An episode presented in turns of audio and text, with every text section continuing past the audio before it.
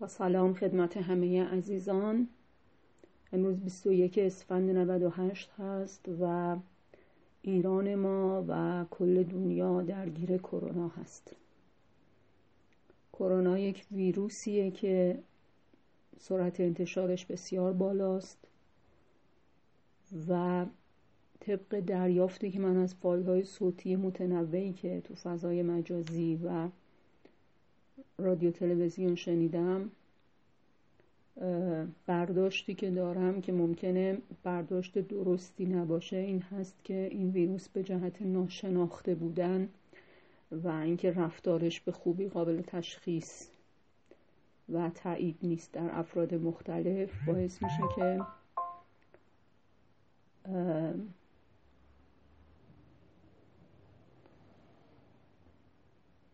ببخشید از نویزایی که به وجود میاد من باید آلارم پیام ها رو خاموش می‌کردم.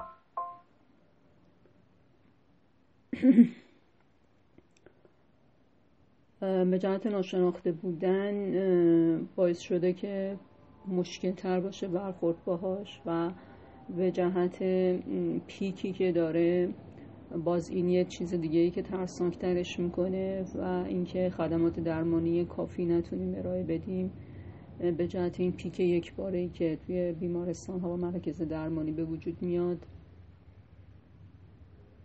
و تو از چیزایی که ترسناکش می‌کنه ترسناک ترش می‌کنه این هست. و یکی دیگه از چیزایی که ترسناک ترش می‌کنه بیاعتمادی هست که نسبت به حکومت داریم.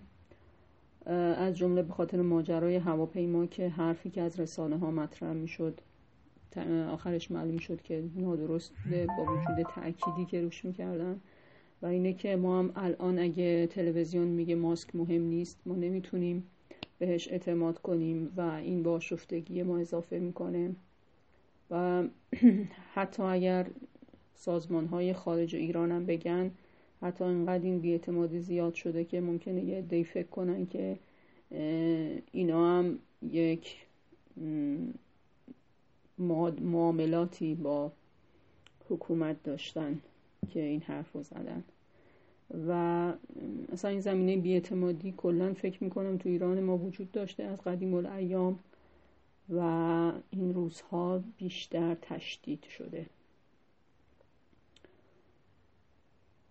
از همه اینها بگذریم. چیزی که می‌خوام در موردش صحبت کنم این هستش که من امروز واقعا علت این که توی روز می‌تونم زندگیمو به صورت روزمره ادامه بدم و خیلی مشکل ندارم. ولی شبها خوابم پر از درده. به طوری که وقتی صبح بیدار میشم انقدر از کرونا میترسم که می‌خوام بخوابم تا کرونا تموم بشه. یعنی خواب مثلا این که فرض کنید که من توی دستمالی سرفه کردم و بعد حالا اصلا معلوم نیست کرونا دارم یا نه. اصلا هیچ علامت خاصی هم ندارم. ولی مثلا از فکر این که شاید از این دستمال سرفه نشت کرده بوده به دستم و من دستم و مثلا به اندازه کافی نشستم و به فلان مثلا دیوار زدم این توی خواب برای من به یک کابوس بزرگ تبدیل میشه. انگار که بر اثر همین مثلا زمین از بین رفته. یعنی شما می‌دونید که خواب با ساز و کارش با واقعیت فرق می‌کنه و معمولا تو خواب همه چی وحشتناک داره مثلا ما در واقعیت شاید مثلا وقتی از یک امتحان به یک امتحان دیر می‌رسیم تو ذهنمون فکر می‌کنیم خب من به این امتحان دیر رسیدم در بدترین حالت یه سال رفوزه میشم. ولی توی خواب این به امتحان رسیدن یک استرس بزرگی توش هست یک چیز وحشتناکیه که حتی ممکنه که مثلا باعث بشه شما با تپش قلب خیلی زیادی از خواب بیدار شی و دقایق بسیار طولانی طول بکشه که تا به اون حالت واقعیت برگردی و بتونی اون ترس رو با تطابق دادن با دیتاهایی از واقعیت تعدیل کنی. بعد حالا می‌خوام ببینم که این ترس ما واقعا از کرونا چیه؟ ما دقیقا از چی میترسیم؟ چقدرش جوه؟ چقدرش واقعیته؟ بعد فکر می‌کنم بزرگترین ترسی که ما از کرونا داریم اینه که مثل اینه که یک دشمنی حمله کرده و هر لحظه ممکنه این دشمن بیاد در خونه ما رو بزنه. و یک نفر از ما رو با خودش ببره برای همیشه. حتی اگر در خونه ما رو نزنه بشنویم که در خونه همسایه رو زده یکی از افراد خونه همسایه رو برده. بازم وحشتناک حتی اگه سراغ خونه ما نیاد خونه ساختمون ما شهر ما نیاد و ما بدونیم که شهر دیگه رفته این کار کرده بازم وحشتناکه. بازم اون درد داره برای ما. حتی توی یه کشور دیگه هم این اتفاق بیفته. کسایی که ما اصلا نمیشناسیمشون. مثلا یک منطقه توی جغرافیا که ما اصلا تا دیروز نمی‌دونستیم این وجود داره این منطقه. و مردمانش چجوری زندگی می‌کنن. فقط بدونیم که این رفته این ویروس و هده ای رو در خونشون رو زده حمله کرده و برده. بازم درد داره. در حالت معمولی مثلا میگن که یک نفر فلان بیماری رو گرفت در فلان شهر و فوت کرد. ما این درد رو زیاد حس می‌کنیم و بهش دسترسی نداریم چون اونو جدا از خودمون می‌دونیم. یا حداقل یه سازوکارهایی داریم که می‌تونیم فرض کنیم که جداست. مثلا اگه گفته میشه که مثلا ایران آمار سرطان خیلی بالاه مثلا مواد غذایی که ما می‌خوریم سرطان زای فلان خیلیاش. باز مثلا معادلاتی که در اطراف ما وجود داره مثلا مجبورم برم سر کار مجبورم فلان کار رو بکنم یک مقدار باعث میشه که ما با وجود اینکه این خطر رو حس می‌کنیم خیلی تماسمون باهاش زیاد نشه یا بتونیم مواجهه باهاش رو پخش کنیم در طول زمانی. یعنی مثلا تای ذهنمون باشه امروز سعی کنیم بیشتر سرچ کنیم فردا سعی کنیم مثلا فلان مراقبت رو زیاد کنیم. ولی الان اتفاقی که این ویروس افتاده ویروس برای ما انجام داده اینه که تماس ما رو با یه دردی با درد جدایی از عالم و جدایی از عزیزان حالا یا خودمون جدا بشیم یا اونا از ما جدا بشن به حد اکثر رسونده. و هیچ عامل دیگه ای هم اولویت نداره بر این نکته که بخواد ما رو یه مقدار ازش جدا کنه. مثلا وقتی که من ترس از این دارم که سرطان بالاه و ممکنه زندگی من به اندازه کافی سالم نباشه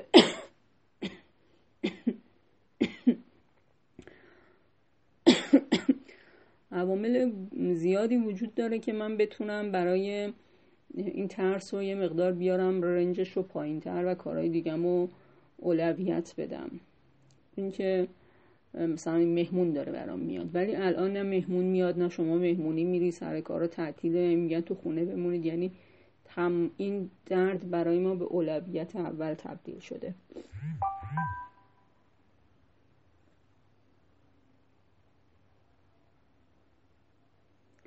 برزم به حضور شما که خب حالا این درد چیه؟ اینکه مثلا واقعا خب خیلی چیزی شاید اصلا وحشتناکتر از این وجود نداره که شما هر لحظه خب خیلی ترسناکه دیگه. مثلا چپیدی تو خونهت هر لحظه ممکنه یه مثلا شما یه روستایی رو تصور کنید که یک عده یورشی یک عده یاقی حمله کردن و شانسی میان در یه خونه رو می‌زنن و یکی رو می‌برن. و معلوم نیست کجا می‌برن و تمام شد. خب این ترس و وحشت خیلی بالایی داره. و حالا اگه مثلا رسانه گفته میشن نه شما مثلا بمونید داره درمان میشه ده کمی فوت می‌کنن اونایی که فوت می‌کنن خیلی مثلا مشکلات زیادی داشتن حتی شاید اگه این ویروس هم نمی اومده بالاخره یه چیز دیگه باعث می‌شده فوت می‌کردن. ولی باز ما چون نمی‌تونیم اعتماد کنیم و چیزای نقیز با اینم خیلی میشنویم که نه مثلا جوونا دارن فوت می‌کنن مثلا توی پیک بیمارستان ها نمی‌تونن برسن یه عده با از علائم با اینکه علائم دارن و پذیرش نمی‌کنن یا میگن با اینکه علائم دارید نرید چون ممکنه کرونا نباشه بدتر برید تو بیمارستان کرونا بگیرید. یعنی با وجود این چیزایی که میشنوی که بخواد این ترس رو تعدیل کنه ما نمی‌تونیم اعتماد کنیم. حالا یه موقع یه خورده به این ور اعتماد می‌کنیم میگیم نه بابا خب بالاخره ما رعایت می‌کنیم. دیگه چی از دستمون برمیاد؟ بی خیال فلان. و آرامش پیدا می‌کنیم. ولی باز یه دفعه یه چیز اونوری میشنویم که نه بابا چی بی خیال چه فلان. تو مثلا حتی سوپرمارکت هم میریم مثلا یه چیزی می‌خری نرو. اونم هفته یه بارم میری نرو. اونم مثلا ترسناکه فلان. و باز آدم فکر می‌کنه که بازم شاید رعایت من کافی نیست. شاید باید مثلا یه اطلاعاتی کسب کنم شاید برم بچرخم ببینم یه دارویی چیزی وجود داشته باشه سازمان بهداشت جهانی چی گفته شاید یه ویتامینی خوب باشه.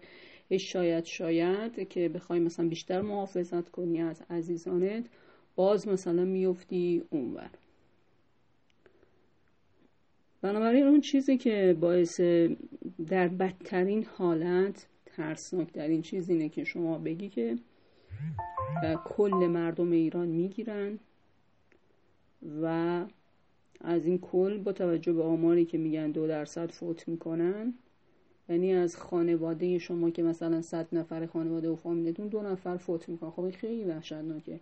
و تازه باز میگن که تو ایران مثلا باز همین رسان اخباری که حالا ما با بی به جهت بیاعتمادی بهشون اهمیت میدیم به جهت بیاعتمادی به رسانه های داخلی که مثلا میگه نه با تو ایران خیلی بیشتر از این حرف چون ایران سیستم درمانیش خدمات رسانی درمانیش ضعیفه.